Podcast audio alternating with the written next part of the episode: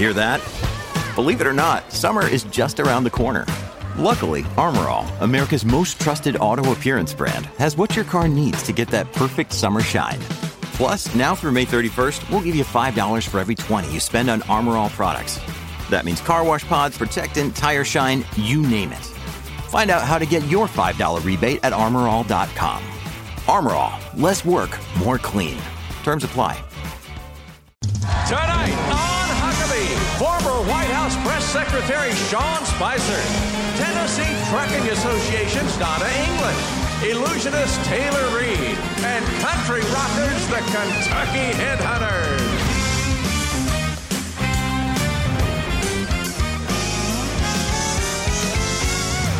That's Trey Corley in the Music City Connection. And I'm your announcer, Keith Bilbrey. And now, here's Mike Huckabee.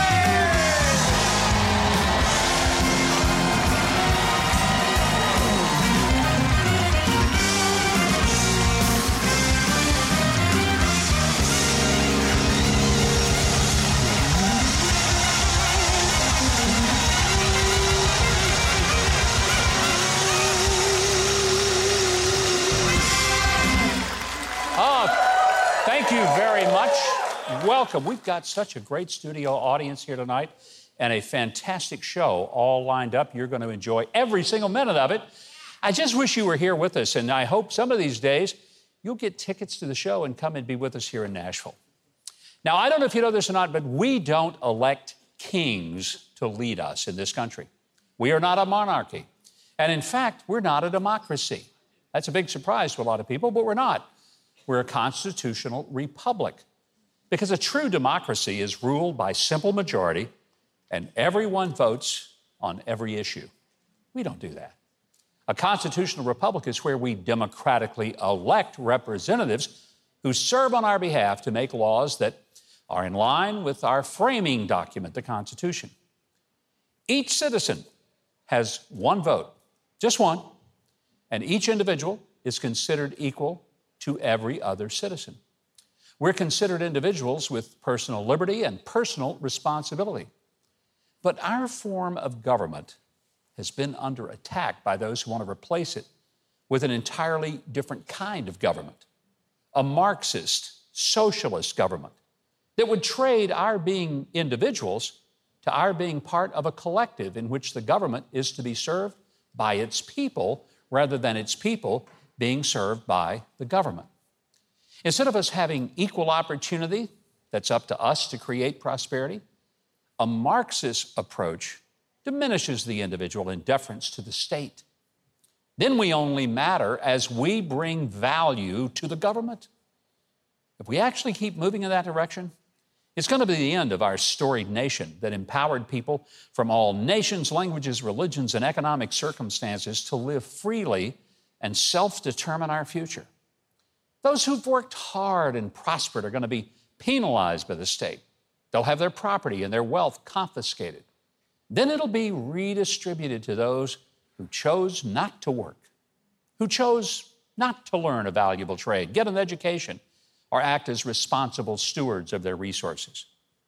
And when you unfairly tear down the top and you artificially raise up the bottom, the result is across-the-board mediocrity.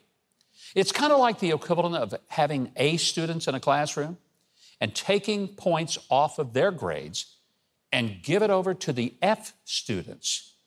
That way, everybody in the class gets a C, whether one studied hard or partied hard. The incentive to work hard is destroyed, and the motivation to rise up and do better, totally marginalized.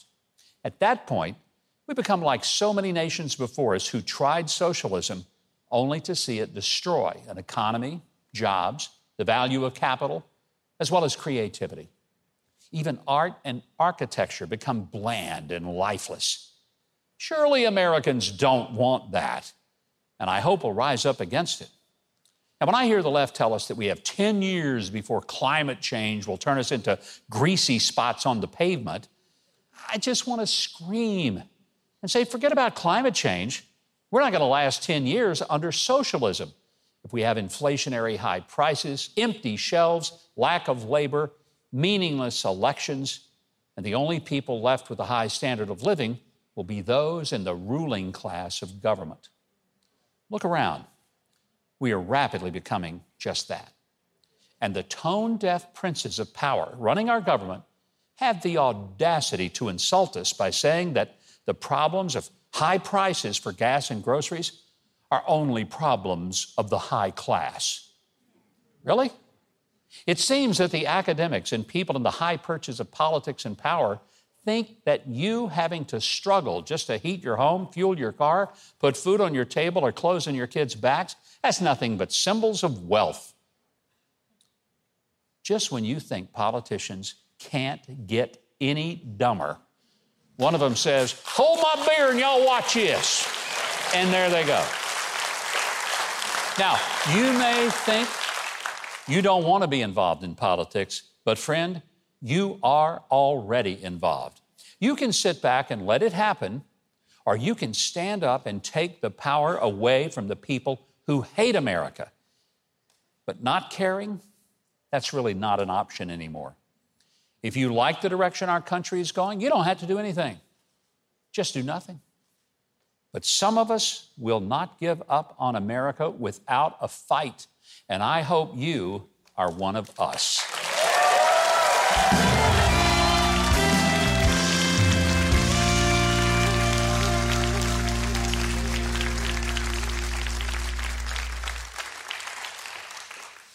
Well, my first guest tonight is one of my favorite White House press secretaries that's not named Sarah. Of course, I'm talking about Sean Spicer, who served in the Trump administration back in 2017. Since leaving the White House, he's become a TV host on Newsmax each day. He's a best-selling author, even a contestant on Dancing with the Stars. But tonight, he's here to tell us how conservatives can take back America from the radicals who threaten our values and our voices. Welcome back to the show, our good friend Sean Spicer.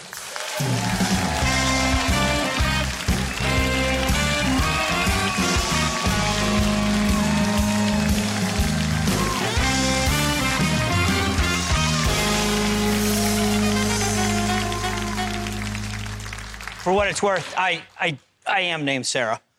I'm going to call you Sarah Spicer. That would be a hoot, wouldn't it? After what I've been through, that might be an upgrade. Well, you certainly were put through the ringer during that job. I mean, I think anybody that served President Trump in any capacity certainly found out that there's an angry bunch of pretty mean people. Yeah, I think they got it out of their system because I watch these briefings every day. And I'm like, where was that? You know, every day they give a tongue bath to Jen Psaki and shine her shoes in a way that is just unbelievable. Rarely does she get hard questions. I'm not sure that she's had a hard question. I've literally covered two chapters in my book that I talk about this. It is unbelievable, the lack of accountability that this administration faces. And I think, frankly, it's a disservice to journalism. Between the policies, the double standards, the hypocrisy, no pushback. Sean, you've been around these guys a long time. I mean, you've worked in the D.C. Media world for quite a while.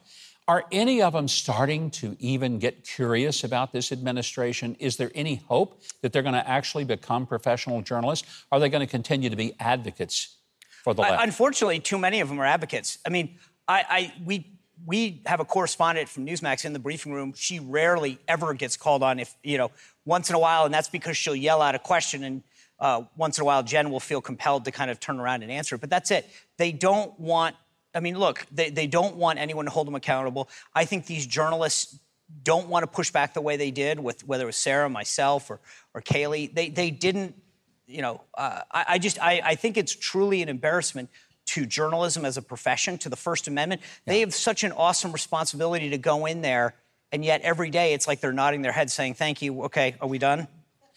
When you wrote this book, Radical Nation, you talk about the dangerous plan that you say Joe Biden and Kamala Harris have for the country.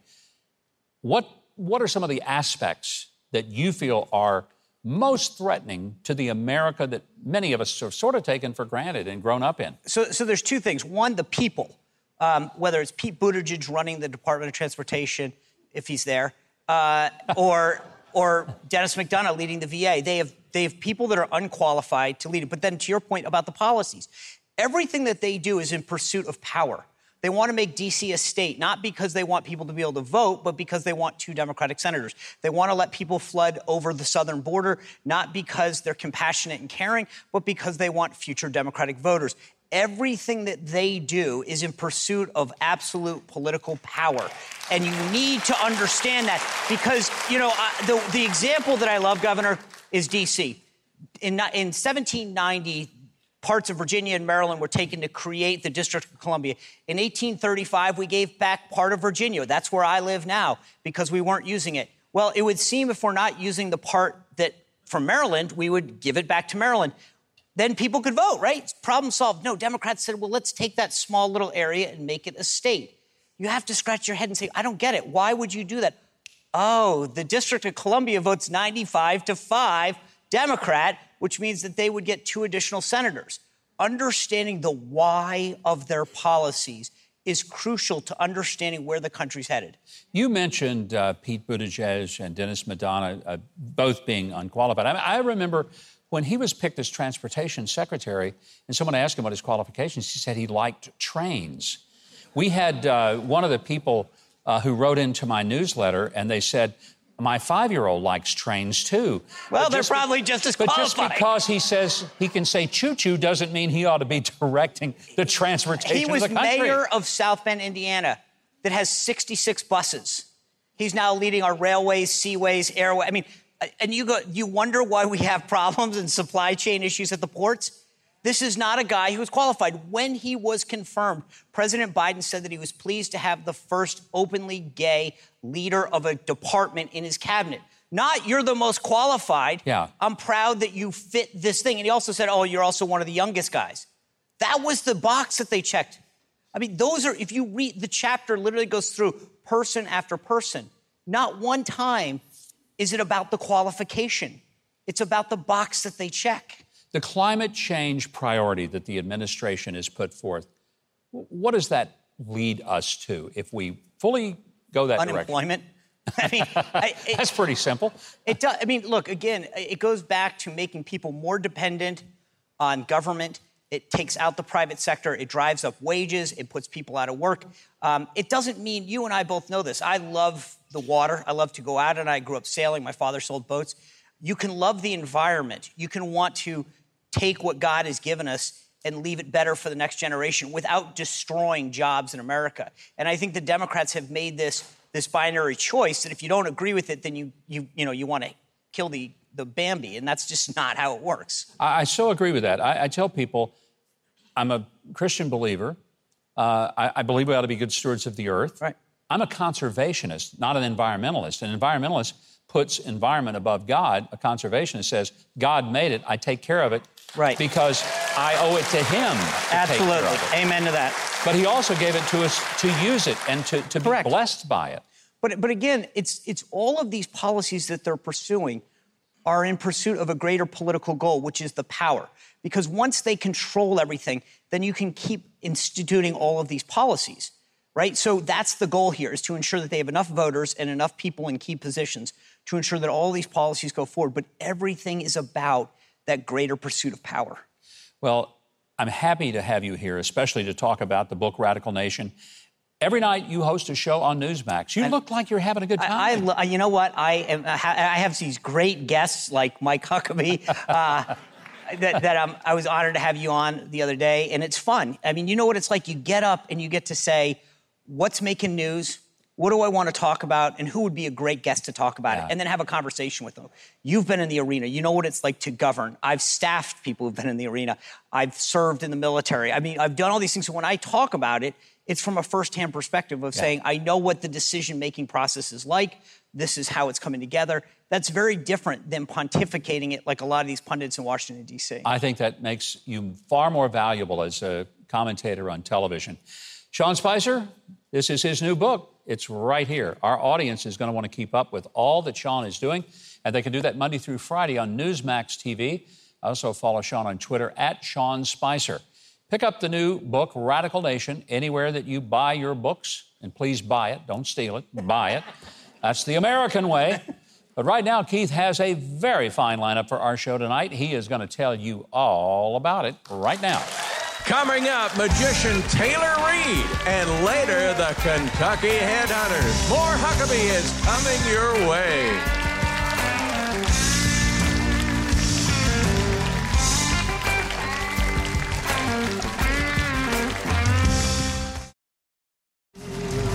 Go to MikeHuckabee.com and sign up for his free newsletter and follow @GovMikeHuckabee on Twitter.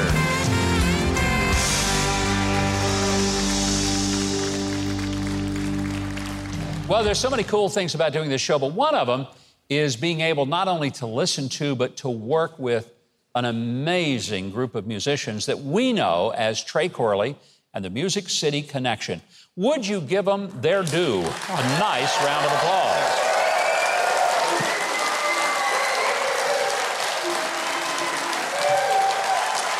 Well, if the fall weather has given you a bug for a little sightseeing, and I bet it has, we got the place for you. This little Texas town, it's a very inviting place with a lot of history and loads of character. Your travels are sure to go off with a bang if you visit this week's Our Kind of Town.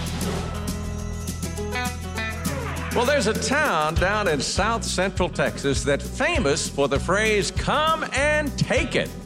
Come and take what, you ask? Well, this cannon. You see, back in 1835, General Santa Anna and his Mexican army demanded the fine people of Gonzales to surrender their cannon or else. Well, Texans did what Texans do, and the revolution started right then and right there. With this kind of history, Gonzales is a must-see destination for history fans of all stripes.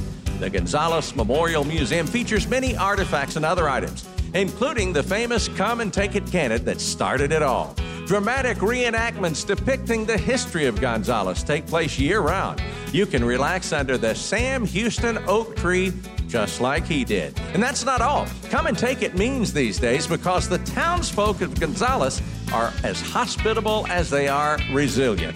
They put on all kinds of enticing events for the whole family every year, celebrations with plenty of entertainment, lots of dancing, and barbecue, just begging you to come and take it.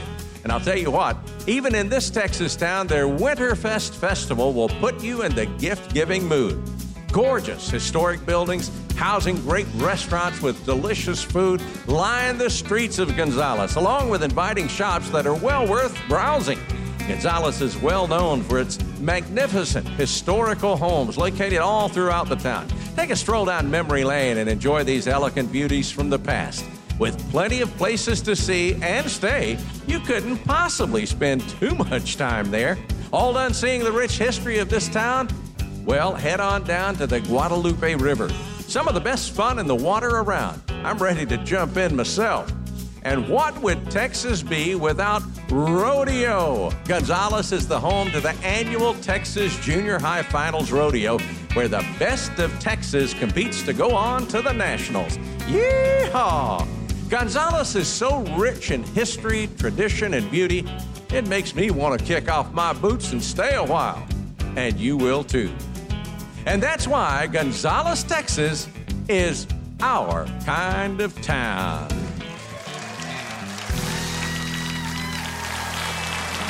You know, watching that, Keith, I decided you and I ought to go down to Gonzales, but here's the way I got it figured. I'll take on the barbecue, you take on the bucking Bronx, and we'll split it up that way. Works for me. Well, we want to say thanks to the Gonzales Chamber of Commerce for letting us show off their great town. To plan your visit to the Come and Take It town, just go to GonzalesTexas.com. Well, my next guest is a master of magic, honored as Family Illusionist of the Year by the International Magician Society. He has appeared on shows like America's Got Talent, and his show, The Magic and Comedy of Taylor Reed, has played in Branson for over a decade. This is his new book called Growing Up Magic. Would you please welcome master illusionist Taylor Reed. Yeah.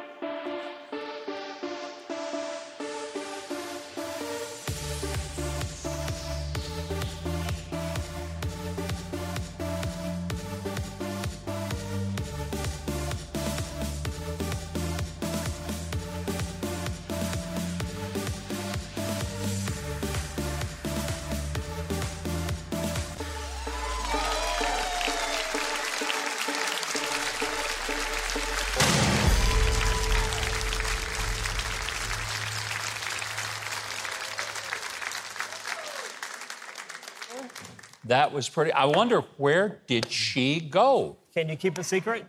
No. Okay. So you won't be able to tell me. I was hoping. I would love to know. I know one thing. I don't think you know, we would try that with Trey, because we might put him in there.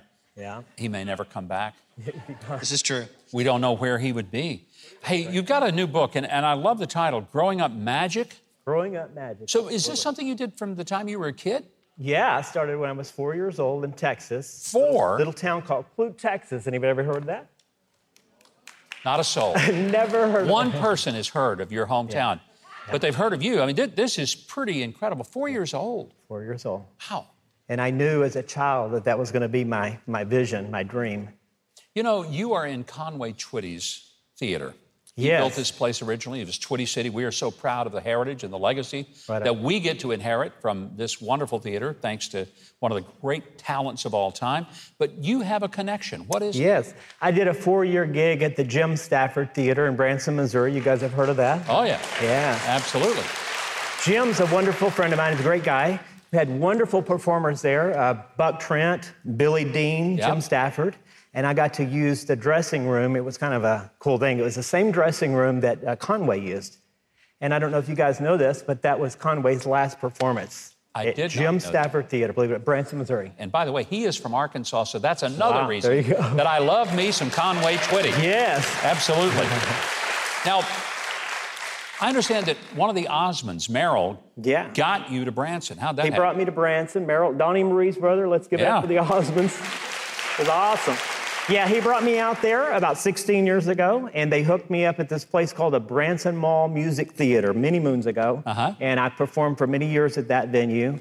And then I've now been touring Branson, all up and down the Branson Strip for many years. And I'm just really thankful to have the Osmonds kind of big name to kind of help me get started. That ain't bad. And Branson's a wonderful place. It's one of my favorite places. I bet you got some more stuff for us. I do. Would you like to see another one? Absolutely. We're going to do a little game of imagination here. I've got four large cards.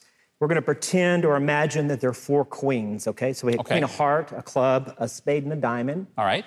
Two are red, two are black. I'm going to pretend to take out two right now that are the same color. So here we go. Whoop, sound effect. Are these red or black? Red. Give him a big round of applause. He's correct, ladies and gentlemen. Red it is. How do we know?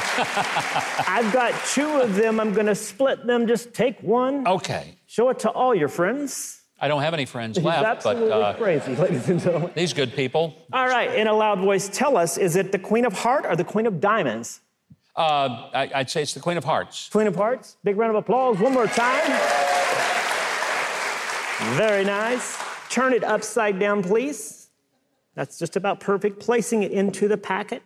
And if all works out, it should become a reality. So watch it very closely. Okay. Snap. And go like this. And there you have it. Whoa! That is the Queen of Hearts. Now, that's pretty cool. Yes. I knew for sure he was going to select the Queen of Hearts. In fact, I made sure that it was printed with a red back. Look at there. Red. Come on, people. That's good stuff. Yeah, that was good stuff. All right. In fact, I told the printers there's no reason to even put ink on these because there's no way that the governor would try anything other than that. So anyway. Now, do you have another trick before? Oh, yes. I've always got illusions. You rolled up your sleeve, so I know there's nothing up your sleeve. Absolutely. And notice how my hands never leave my arms, okay? We've got a pack of playing cards here. This is not going to be the pick a card, any card trick. All right. This is a visual illusion. It's actually done what I call card manipulation. So I'm going to do something where you just watch me. I'm going to stand up so these folks can get a better view. Okay. And I hope you like it. So watch closely here. Okay. And we're going to get the band to play a riff if we could. Just hit us up with something there, guys.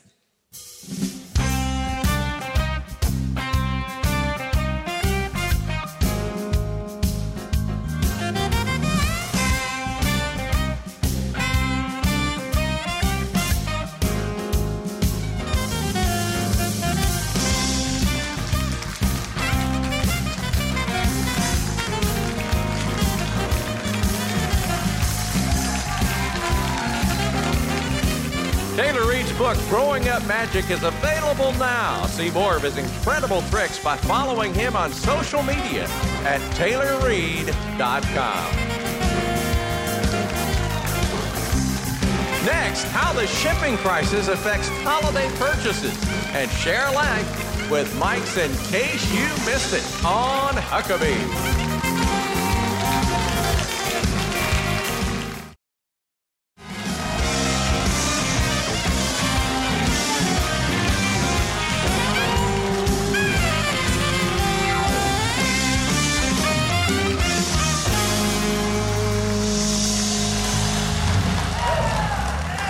We're going to continue the magic here on the show because you've probably heard a lot about the supply chain crisis lately. I'm sure you have.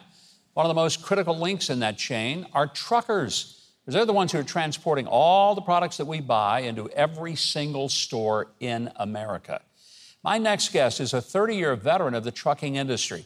She serves as vice president of the Tennessee Trucking Association, one of the oldest state trucking associations in the nation. She knows all too well when we talk about essential workers, truckers really are essential. Please welcome to the show, Donna England. Donna, nice to have you here. Thank you. Nice to...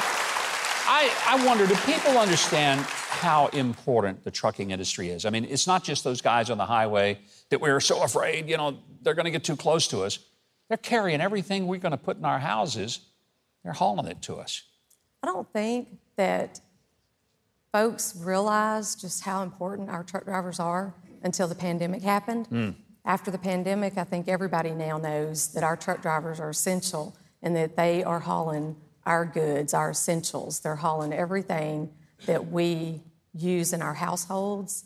They, when we go out to eat dinner, they're bringing our food to the restaurants, the supplies to the restaurants. Our truckers are so important to our economy and making sure that we have.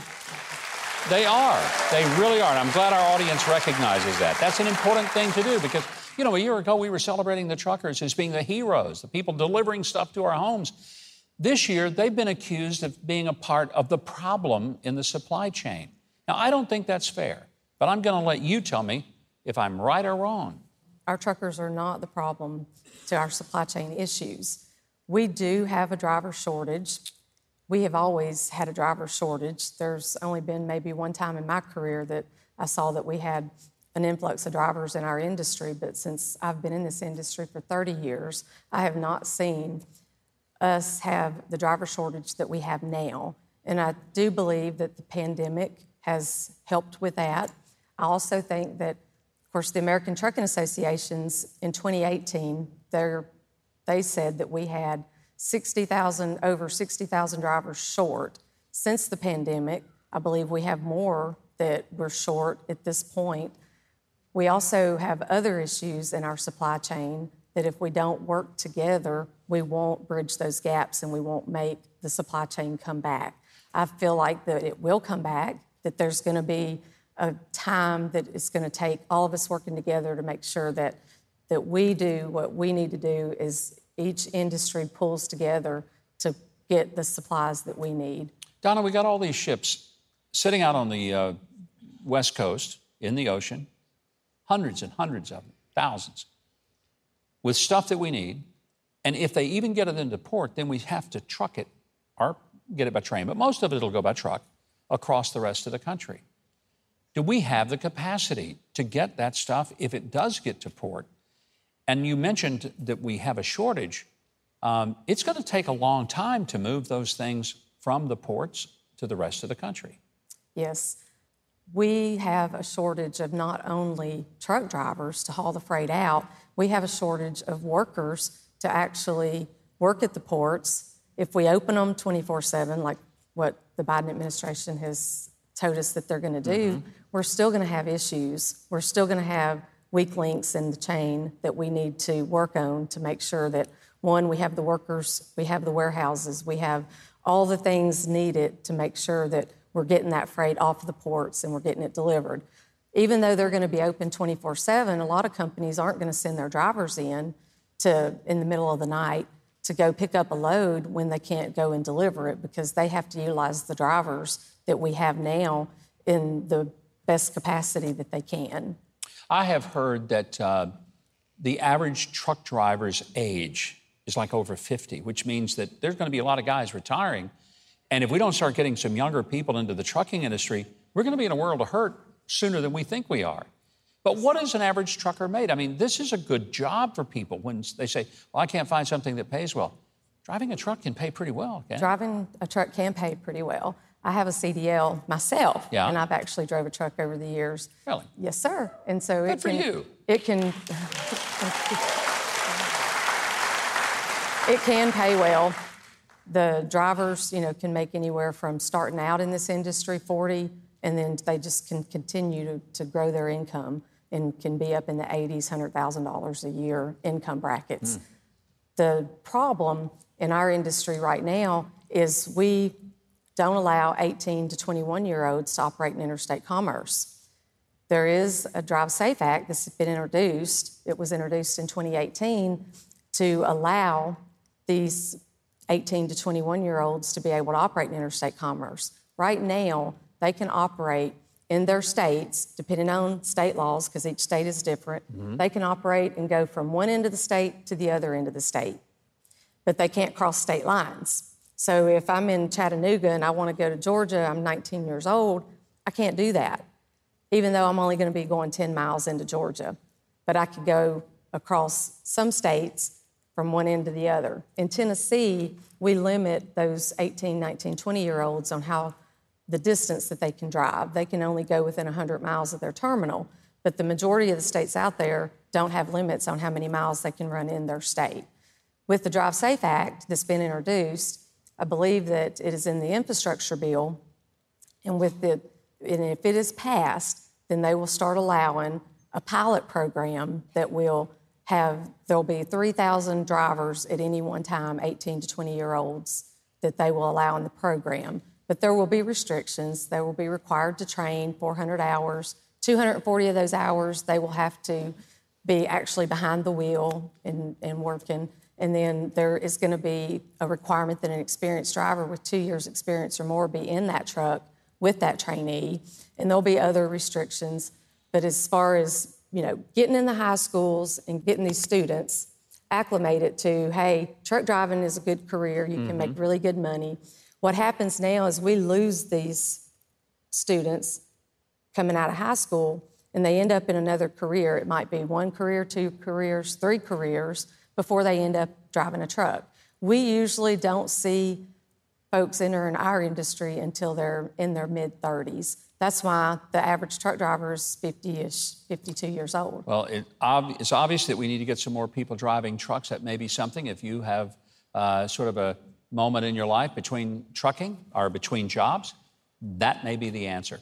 Donna England, thank you so very much for being with us tonight. Now, if you want to learn more about Donna's work with the Tennessee Trucking Association, go to tntrucking.org. We're going to truck our way right over to Keith. We've already had a great show tonight, but we're only halfway done. So, Keith, you tell us what else is coming up. Well, coming up, news with a twist on In Case You Missed It. And later, Grammy Award-winning group, the Kentucky Headhunters, are on Huckabee.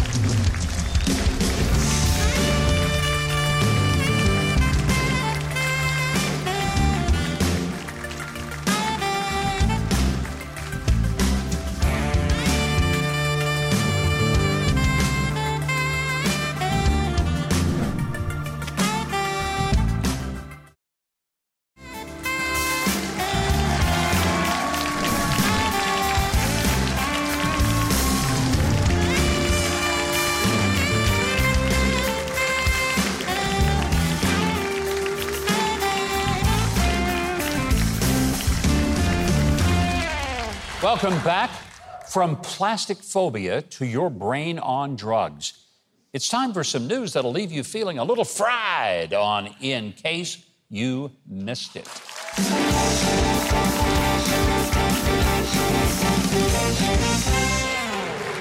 The Humane Society rushed to a house in San Mateo, California, after someone reported seeing an escaped pet tarantula on the roof of a home. His spidey sense must not have been working because animal rescuers discovered that the giant spider was just an old, discarded Halloween decoration. Oh, no. Now, it was plastic, but this was Southern California, so who isn't plastic, right? Even scarier, the Santa Barbara Fire Department rushed to the scene after someone reported the woman clinging to the side of a cliff by her fingernails. No, she was not a California taxpayer. It actually turned out to be a mannequin left there by a movie crew. Again, it's Southern California. So, yeah, she was plastic, too. After being removed from the cliff and arrested for not wearing a face mask, allegedly the plastic dummy was identified as Nancy Pelosi.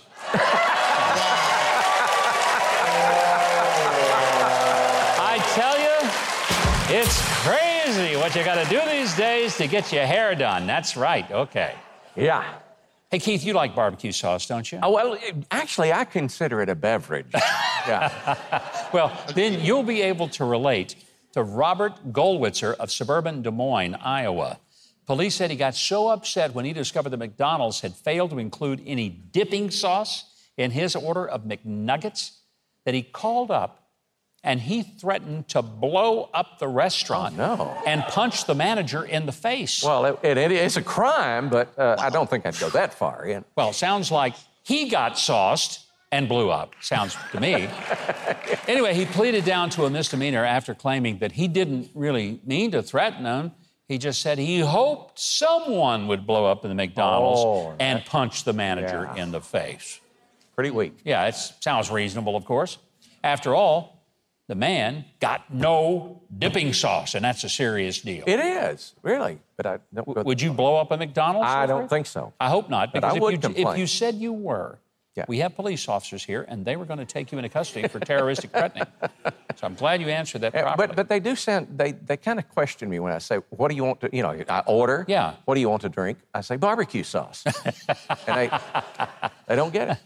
I get it. Finally, a trio of This Is Your Brain on Drug Stories. Where better to look for that than Florida, where police in Madeira Beach stopped Matthew Cusimano as he was riding a bicycle with no lights on. At 3 a.m. He had an outstanding warrant for skipping out on the drug charge, and he was carrying 2 glass pipes and about 10 ounces of meth. Now, police say he told them it was for medicinal methamphetamine usage. Uh-huh. Yeah. Yeah, yeah. I'd say that's what you call a prescription for disaster. Uh-huh. That is. By the way, for the record, not even California has legalized medicinal meth. Not yet, anyway. And speaking of people with no lights on, a repeat offender in Missouri was arrested yet again after he posted this photo on Facebook Marketplace of a catalytic converter that he had for sale. What he didn't do was notice that his photo also showed a syringe and a bag of powdered sugar. Oh, are you serious? This is showing you what happens to your brain on drugs. Yeah. Absolutely. And this wasn't even medicinal powdered sugar. I guess it's true. You can find anything on Facebook Marketplace. That's right. Finally, let's play a version of Where's Waldo that I call Where's Huck's Criminal Mastermind? Because police in Swadlincote, England, raided the house looking for a wanted criminal. He had a brilliant hiding place, but they found him anyway. It's a very low-quality image, but you can see... Right now, if you can spot him, see if you find him. You see him? Whoa! What I don't think he's going to be a magician. What do you think? No. The moral of the story, your security blanket may keep you secure from the cops, but not if your feet are sticking out of it. And I can't help but wonder if maybe there was a bag of medicinal powdered sugar under that blanket. Quite possible. Could be. Well, before I have to hide my face, too, I'm going to end this little bit. But until next time, remember, we read the news. Next, country rock group, the Kentucky Headhunters. More Huckabee is on the way.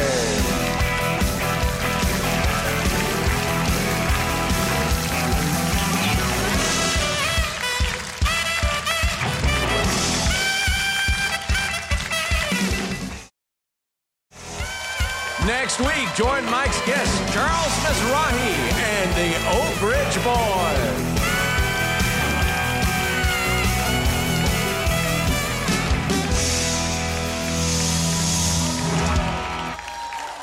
And welcome back, everybody. The Kentucky Headhunters' distinctive sound, it's a mix of rock, country, and blues music. Their chart-topping songs like Dumas Walker and Rock and Roll Angel have earned them radio hits as well as Grammy, CMA, and ACM awards. I want you to welcome to the show brothers Richard and Fred Young, their cousin Greg Martin, and Doug Phelps, known as the Kentucky Headhunters. Great having you guys here. Oh, it's great to be here, Mike. You know, one of the things that I love about your music, it's really hard to describe. Most people would say it's Southern rock, but there's a lot of country roots, blues. You kind of cover the little everything. But like a sponge, yeah. But one thing about you guys, you can rip it up in a live performance like nobody else. Well, thank you. Thank you, sir. Thank you. Thank you. We've been very fortunate. We played together. Fred, Greg, and I have played together since 1968. 68? 68. Yes. I met him at a talent show. Same as you. You saw the Beatles on 64, didn't you? That changed my whole life. Yep. Absolutely. Yep. I was going to start a band. I was going to be the fifth Beatle. Well, you're a pretty good Beatle. You are. They never got that message, though. Well, but you guys, I think it's pretty cool that you've been true to your roots. The state of Kentucky loves you, and you love the state of Kentucky. You've continued to be able to represent the heritage that you have there. Yes. So we've been very, very fortunate, and we have an old farmhouse out that our grandma gave us out in the farm there in Edmonton, Kentucky, and we use that as our landing strip to rehearse and to practice and play. And just I think that, along with being family, is why we've had so many great years. We've lived a charmed life. Well, but you've helped a lot of other people enjoy the music. And the fact that you still speak to each other after all these years? Yeah. It's a miracle. We have no choice. We have to get together on holidays. The house that you just described, is that the one that's in some of the music videos? Yes. That really is the... That's it. That's the practice. The rehearsal. That's the practice. Yeah. That's it. That is so cool. Yeah. And it's part of the family heritage. It is. Yeah, and we've been fortunate enough that my sons created a band 20 years ago, and we helped them get started, and they went to Europe and exploded, and they're huge over there and big over here, I guess. And so they're called Blackstone Cherry, the rock band. A lot of people know that. That's awesome. Yeah. They've got some fans, too. Yes. This is the newest collection from the Kentucky Headhunters calls. That's a fact, Jack. Now, tell me, what is different about this album than some of the other things you've done? Well, we came out of the pandemic, for one thing, and we were all holed up last year. Like rats sitting around the house going, what's going on? And last November, I came down with COVID, not a really bad case, so we had to put things off till early in the year. And finally, we said, we got to get together and we got to get this music out. Do something. We went into this without a blueprint. We got in the studio, and these guys will attest.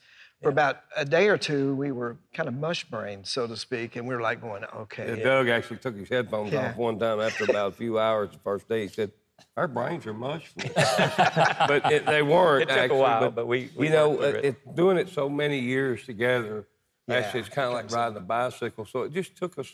We were still in shock from COVID. Yeah. Yeah. Just like being home on the holidays. First time you guys have been off the road probably in 50 years. Exactly. Yeah. I mean, a long time, 40. Yeah. We played 8 shows, and then two or three of those were drive-in shows. Yeah. Remember the drive-ins, folks, where you could put as many people as you could in the car? Yeah, some of these people remember, but they don't remember much about the movies they ever saw.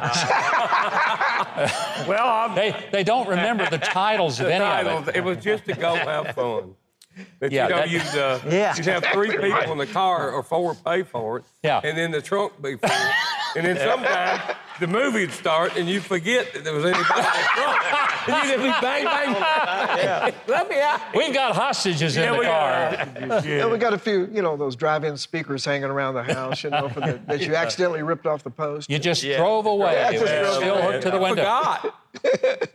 You didn't. You took those things. That's true. Drove off with them. No, I've never stole a piece of bubblegum in my life. I really haven't. I'll tell if a fish is that long, it's that long, but I won't. I'm kind of a PR the guy in our outfit. So here's what I got to ask. You guys have been playing since like 68. Mm-hmm. So you preceded a lot of the people that would have influenced you, but have there been influences to the Kentucky Headhunters sound and brand. All of them. Oh, yes man. Everything definitely. From Lawrence Welk to B.B. King to Led Zeppelin.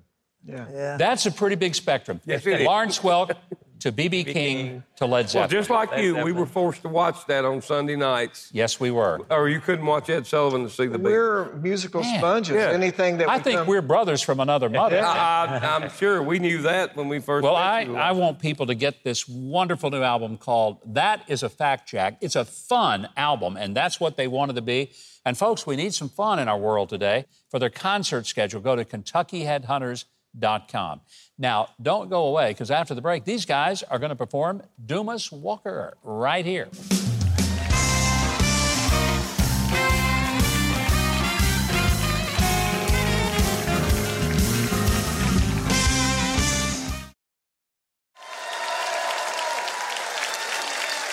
After the show, go to Huckabee.tv for a digital exclusive performance of their song, Let's All Get Together and Fight. Now, here to perform are the Kentucky Headhunters.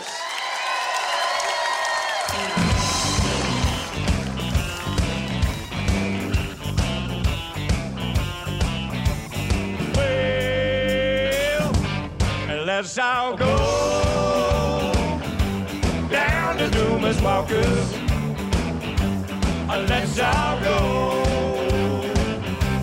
down to Dumas Walker. We'll get a Slawburger fries and a bottle of ski.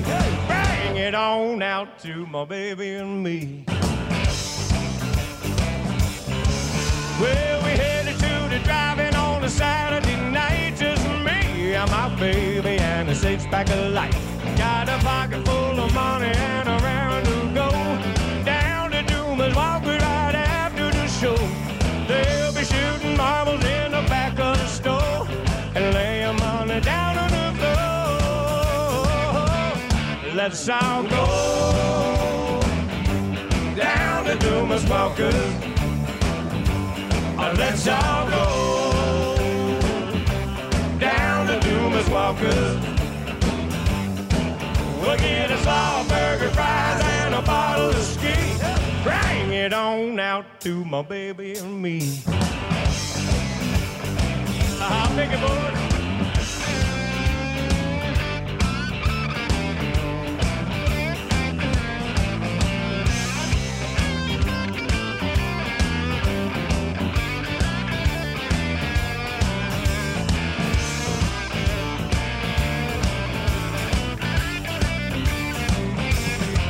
Well, it takes all his orders down to one at a time. Don't need a patty, got a 40 jam in mind. They don't like the young folks hanging around. It's quick to let you know we got a loud in this town. You ought to see him grim and money walk through the door. The mob can't ready no more. Here we go. Let's all go down to Dumas Walker. Let's all go down to Dumas Walker. We'll get a Slawburger fries and a bottle of ski. Bring it on out to my baby and me.